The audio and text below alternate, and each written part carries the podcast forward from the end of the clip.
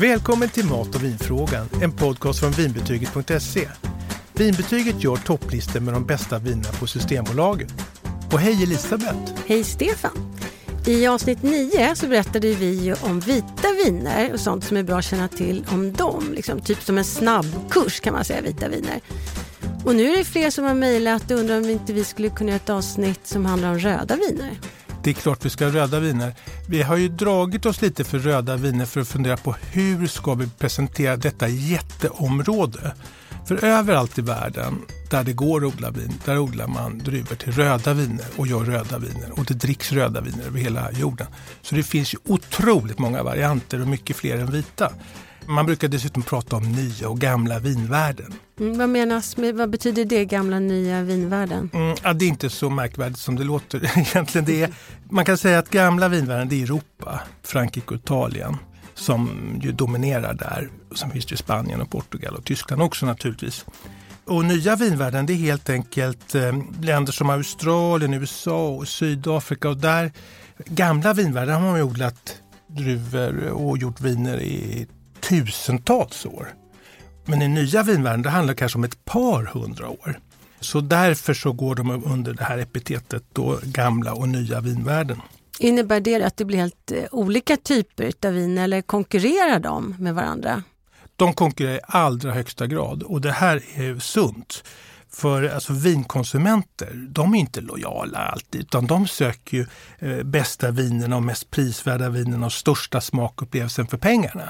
Så där så blir man ju jätteglad när det poppar upp en region som kommer med ett spännande vin, en ny årgång eller någonting. Och det här med att jämföra gamla och nya vinvärden, det älskar ju vinjournalister och vinklubbar har ju provningar där man ägnar sig åt det. Och, så det gillar man, att det finns eh, konkurrens. Och man gillar också när någon får lite sådär stryk av ett annat land. Röda viner, i vilken ände ska vi börja i? Och sen måste jag ju fråga också, blir det någon vintips på slutet? Mm, Elisabeth, det blir vintips, jag lovar. Det kommer bli det. Ja. Och eh, när det gäller röda viner så skulle jag vilja börja med det enorma vinlandet Frankrike. De har ju liksom påverkat eh, hela övriga vinvärlden och varit stilbildande med regioner som alla känner igen, kanske Bordeaux, Bourgogne och så vidare. Mm, men jag trodde Italien var lika stor vinnation. Ja, det beror på lite. Jag tror att de är ungefär jämbördiga vad det gäller antalet flaskor som man producerar. Italien är nog lite större. I Sverige är Italien definitivt större på Systembolaget mm. och det är konsumenterna som styr. Ja, just det.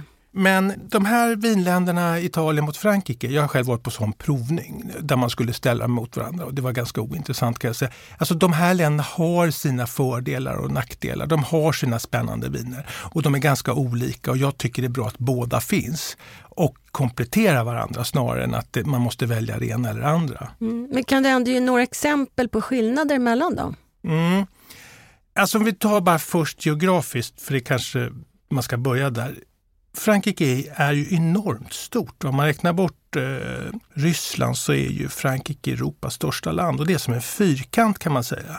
Och norrut så har du ett klimat och söderut där det gränsar mot Medelhavet, där har du ett helt annat klimat. Och de har allt däremellan. Och de producerar så fruktansvärt mycket viner och man har varit duktig på att skapa klasser, enheter. Här i norra Rån där använder vi bara syradruvan, punkt slut. Och i Bourgogne har vi bara Pinot Noir, punkt slut. Italien är ju brokigt, det är en ny nation. Alltså den föddes ju egentligen i mitten av 1800-talet. Så enade man alla de här enheterna. Tidigare var ju Florens mot eh, Milano och så vidare. Och då om man tittar på geografin så kan man ju säga så här att där, där Frankrike slutar i Medelhavet, där börjar ju Italien som en lång, lång, lång, lång tarm har ett helt annat klimat, detta långsmala land. Men södra Italien, det är nästan, jag säger inte att man ser Afrika, men det, det är rätt nära i alla fall. Så det är klart att de är helt olika. I Frankrike så skulle jag vilja säga att man pratar kanske om 20-tal druvor till röda viner. I Italien så finns det ju 500 druvor. Mm högst lokala. Mm. Och vissa kan vara jättebra men vi har inte kanske riktigt hört talas om. Men varför har franska viner en så självklar ställning och status? Ah, vive la France! Alltså fransmännen har ju en enorm ska vi säga, värld som man har eh, fört ut till andra. Alltså det handlar ju om att man har varit styrande på så många områden. Inom filosofi, inom konst, arkitektur, mode, politik, jag menar franska revolutionen och innan var det Solkungen och det var bravur och Versailles. Och, och sen så chop så rök eh, liksom hovet och adeln chop och sen så eh, eh, har man då en kejsare som Napoleon som tar över hela Europa i stort sett. Alltså man har ju en självbild som grandios. Och när det kommer till viner så är man grandiost på riktigt. Bland annat så gjorde man ju, alltså, vad ska jag säga, brorsonen till eh, den första Napoleon, Napoleon den tredje, han var ingen stor politiker eller statsman egentligen tror jag, men han gjorde en sak. Han instiftade till världsutställningen 1855 världsmästare i vin kan vi säga. Vi kommer mhm. återkomma till det här. Mm. Och vilka blev det då? då? Franska viner förstås. Fransmännen är eh, intressanta på så sätt. Om du skulle ge dig på att beskriva, hur, hur är ett franskt vin? Mm. Elisabeth, det där är en sträng fråga. Om du tänker att du har tusen bra filmer vitt skilda filmer. Drama, eh, romantik, thrillers. Det går liksom inte att få in. Om du bara tänker här på vanliga Systembolaget, Mamma Monopolet. Om vi går in där, där har du en, en röd flaska från Frankrike för 69 kronor. Och lite längre bort på samma hylla så står en flaska för 1100 eh, kronor. Och det är samma land. Så att det mm. finns ju en spännvidd som är enorm. Så, och jag tycker också att idag när vi ska prata röda viner, som var ju liksom huvudfrågan, och Frankrike, så vill jag gärna att vi försöker förenkla, för det är liksom vinbetygets idé. Mm. Och först så fanns en tanke om att vi skulle ta tre, de tre ledande regionerna i Frankrike. Eh, men jag tror vi börjar med Bordeaux bara. Mm, varför just Bordeaux? Ja, men Bordeaux det är också grandiost. Alltså man gör så mycket vin där så att det, det, jag tror att det motsvarar ungefär hela vinproduktionen av Australien. Det är alltså 900 miljoner flaskor varje år. Mm. Och här finns också prestigeviner. Mm. Eh, det finns eh, de mest anrika, märkvärdiga vinslotten. De finns just där. Mm, hur många vinslott eh, finns det ungefär? Ja, kan du gissa? Ja men herregud, hur kan det vara? Ja, du säger 900 miljoner flaskor. Kan det vara några tusen? Alltså det är 9000 vinslott. 9000. Och eh, det här är bra för Bordeaux. Det investeras. Om du vill säga att du vill köpa ett vinslott, då kan du till exempel gå in på den kinesiska sajten som bara förmedlar eh, vinslott i Bordeaux och så klickar du in önskemål och storlek och, och så här. Så det kommer in kapital mm. i Bordeaux. Och Bordeaux har haft kapital genom åren Dels heter ju regionen Bordeaux, men om man kan säga huvudstaden i regionen heter ju också Bordeaux. Mm. Det är en hamnstad och har varit en betydande handelsstad. Så där har ju alltid kommit in pengar till staden. Mm. Och det har varit som en hubb då och dessutom har man haft möjlighet att få ut sina viner i världen. Och du vet engelsmännen de under en period av medeltiden då ägde man ju, ägde, det, man hade erövrade Bordeaux och då, så, då upptäckte man naturligtvis de här vinerna ville man ju ha så de skeppades från, jag tror tre fjärdedelar av all produktion gick till England och därför har det också förklarat att engelsmännen älskar Bordeaux. Mm. Handeln och, och, och, frakten gick med fartyg och, och då gick den eh, till England och den gick hem till Amsterdam. Amsterdam var ju nästan större handelscentrum än London på den här tiden. Mm. Och även över Atlanten till USA. Eller Amerika, vad man nu kallar det för. Och, så att det här har ju haft betydelse för, för hela vinproduktionen, att det har legat som en kusthubb med mycket handel. Finns det någonting mer som Bordeaux kan komma med? Vi har ju nämnt de här slotten då, mm. som är magnifika och jag tycker man ska googla lite på det där. Eh, det är vackra trädgårdar, det är vackra byggnader, det är mm. jättespännande. Men det räcker naturligtvis inte utan det kommer ju till vinerna. Och tillbaka till den här världsutställningen 1855 i Paris mm. som jag nämnde tidigare. Då kom ju världens länder till världsutställningen och visar upp vad man har inom teknik och konst och annat.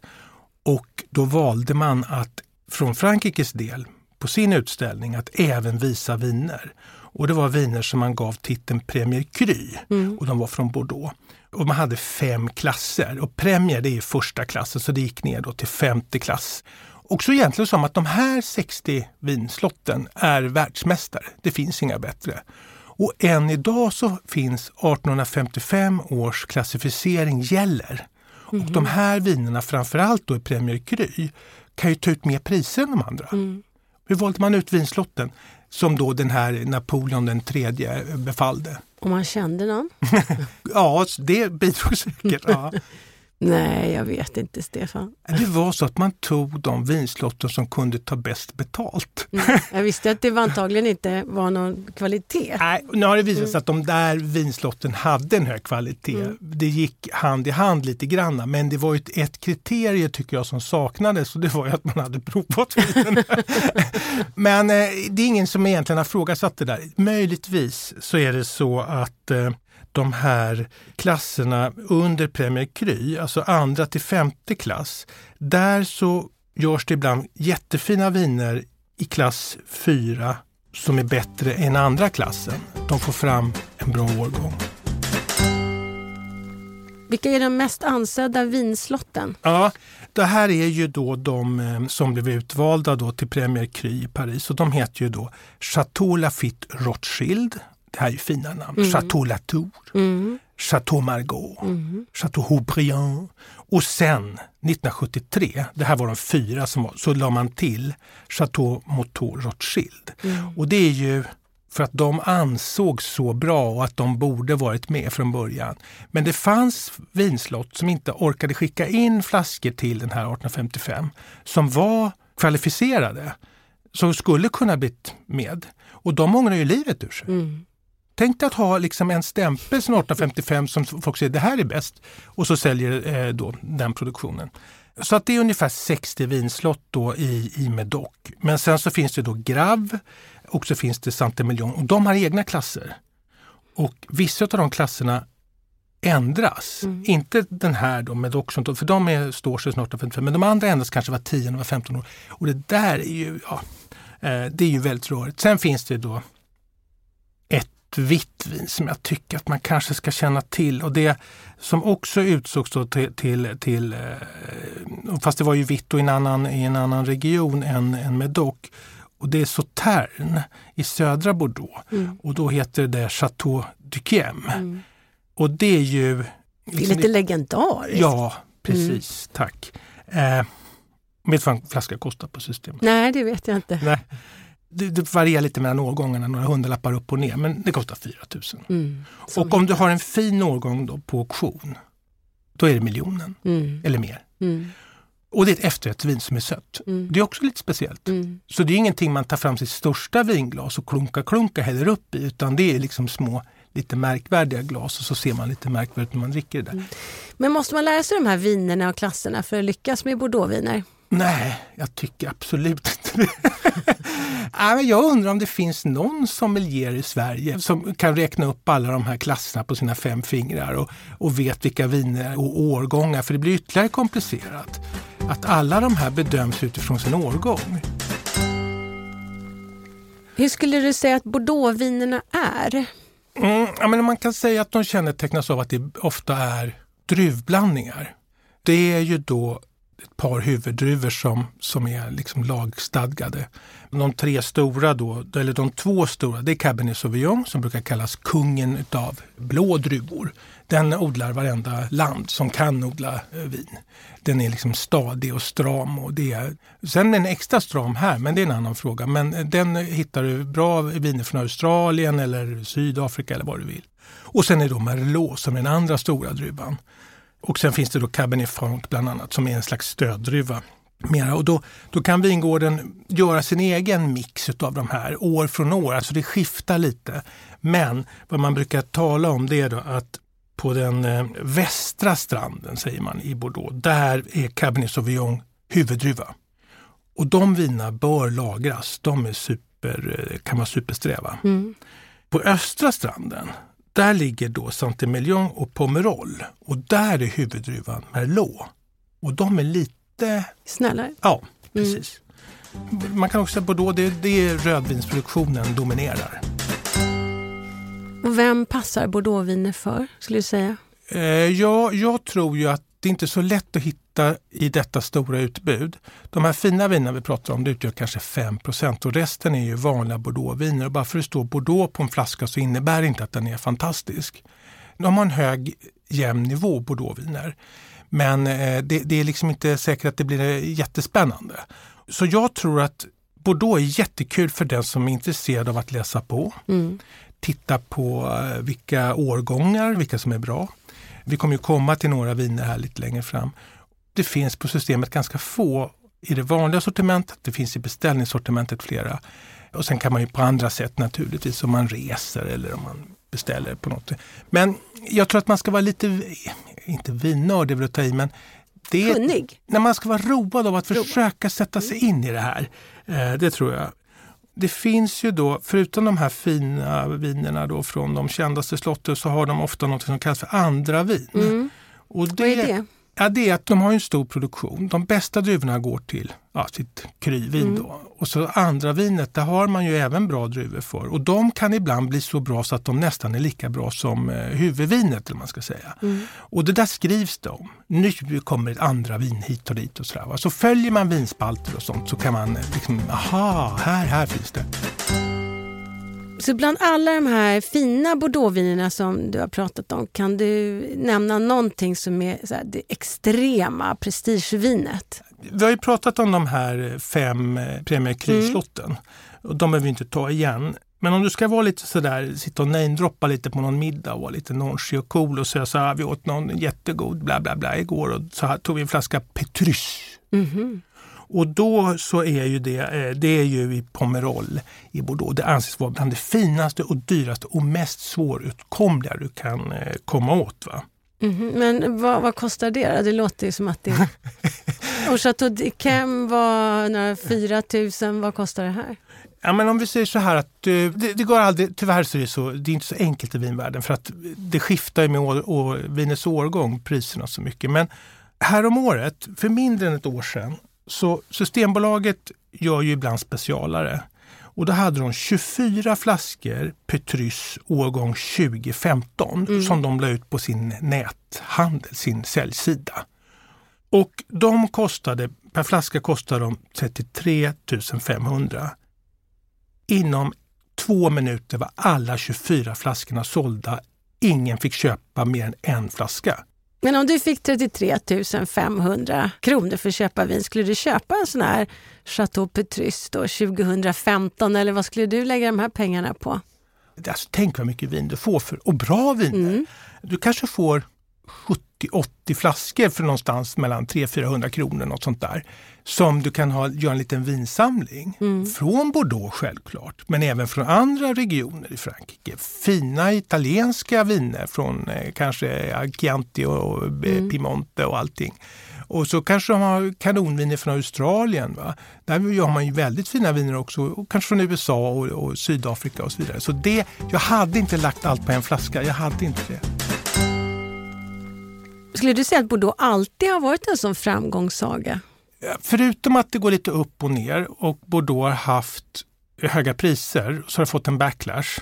Så alla de här vinområdena har ibland en, svacka av någon anledning. Det är något annat som är hetare och då springer eh, liksom vinvärlden dit och tittar istället. Och det har Bordeaux haft naturligtvis, såna, för det har alla vinregioner. Och det kan också göra med att de har skördar som inte är... Nu säger man att nu har de haft väldigt bra klimat sista åren. Mm. Så nu, nu är det bra årgångar.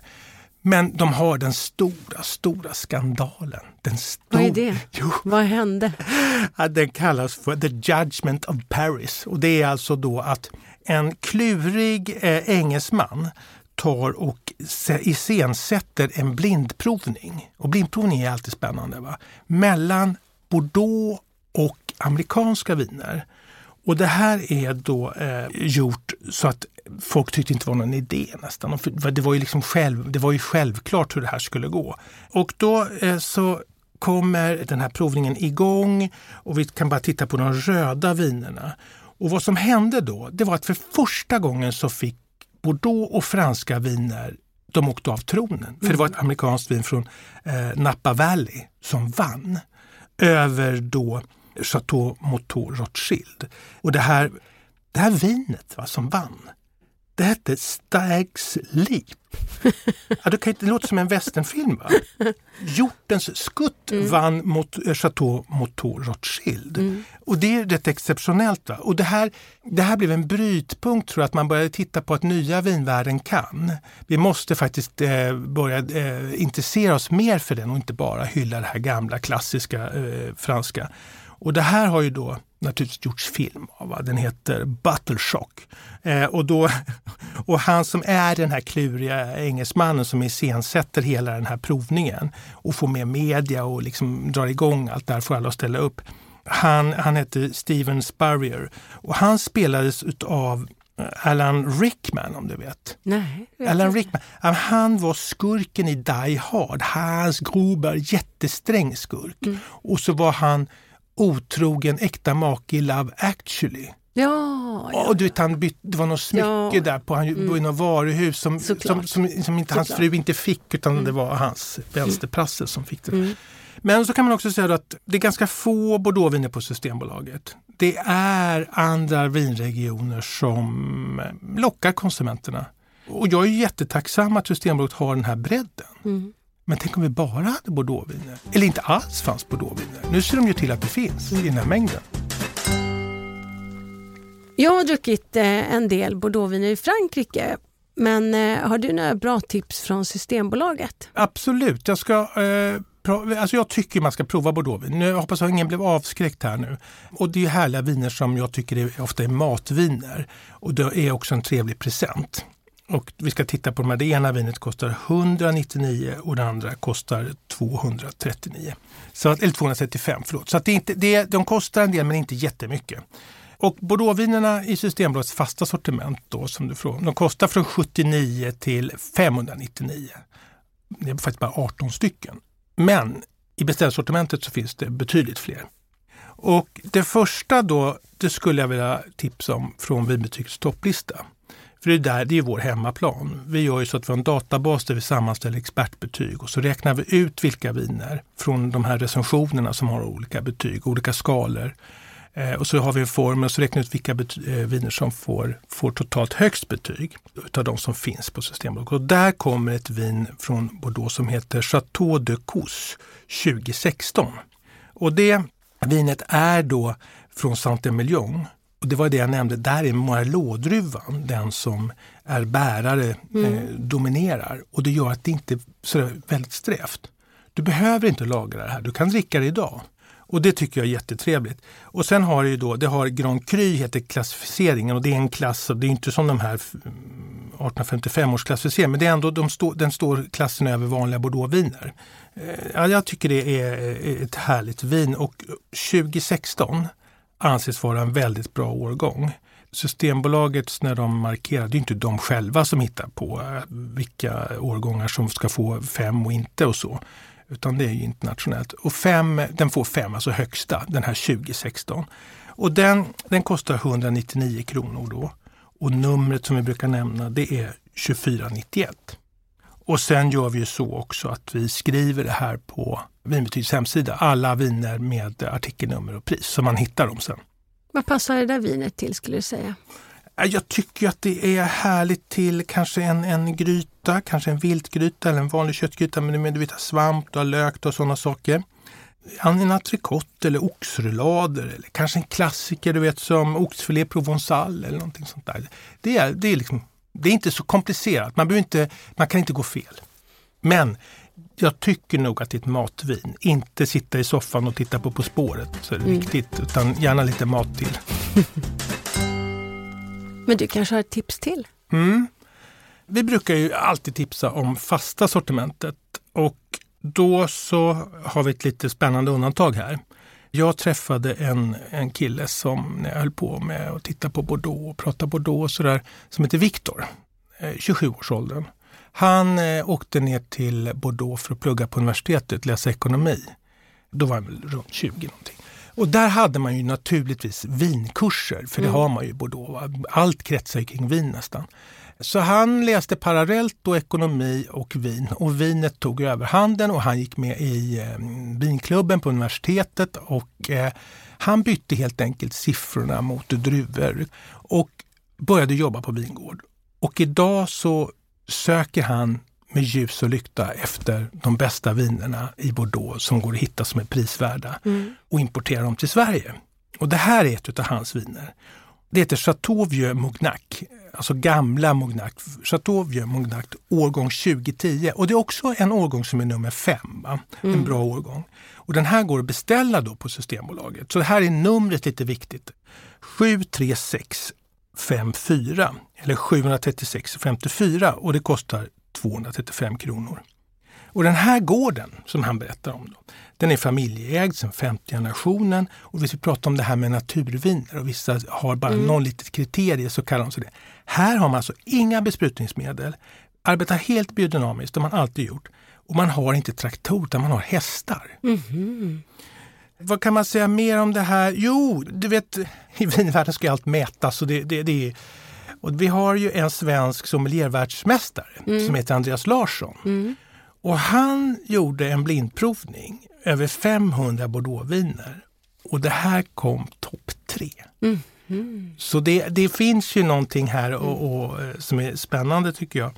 Och det här, är, ja, jag tycker man kan, eh, att beställa är inte svårt. Det gör man eh, antingen i butiken på Systembolaget eller på, på hemsidan. Så får man det här. Mm. 235 kronor, då kan man dricka det nu också. Ja, precis. Mm. Det, är, det är färdiglagrat och det är härligt. Sen går de ju de, Det händer ingenting konstigt om de ligger ett par år. Så att om jag skulle laga någon middag här, ni beställer vinet, vad skulle jag servera till det då?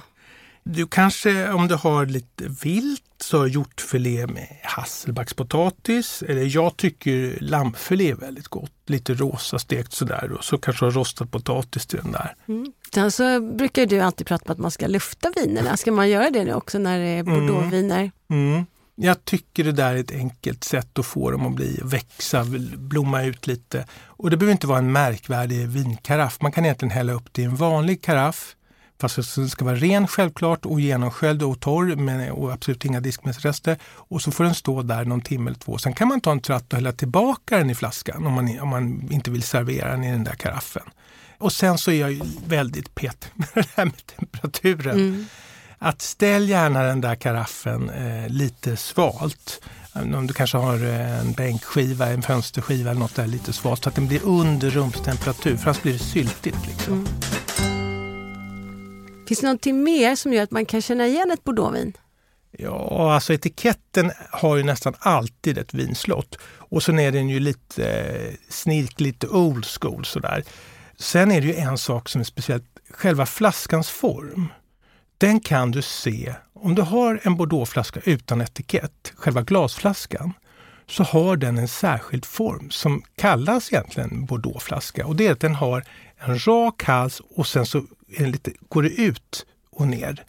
Medan om du tar Bourgogne som är den andra fina vinregionen i Frankrike så har den en, en jämn sluttande form. Och tittar du på vitvinsflaskor, de har ju långa smala former, eh, alltså rislingar och sånt här. Va? Så att det är lite kul att du kan eh, ana, aha, om du då ser eh, flaskor som har samma form från andra länder, ja då vet du, ah, de har kikat på Bordeaux. Mm -hmm. Det är så det ligger till. Mm. Du, nu börjar jag nästan bli lite hungrig här så att jag tycker vi rundar av det här avsnittet. Så tack Stefan och eh, tack alla ni som har lyssnat. Eh, jo, om ni, jag har bara ett litet tips om ni är lite sugna på Frankrike efter det här. Det finns en serie på Netflix som heter Call My Agent eller Ring min agent som handlar om en skådespelaragentur i Paris. Och det är feel good som är väldigt skruvad och kul. Eh, det var ett tips, man kopplar bara av och så kanske man tar ett glas vin, vad vet jag. Mm, jag håller faktiskt på att titta på den nu för andra gången. Andra gången? Ja, ja såklart den här tredje säsongen en gång bara. Kul! Mm. Hej då allihopa, au revoir! Tack för att ni har lyssnat! Har du frågor om mat och vin? Alla frågor är välkomna. Maila till mig på stefanvinbetyget.se See.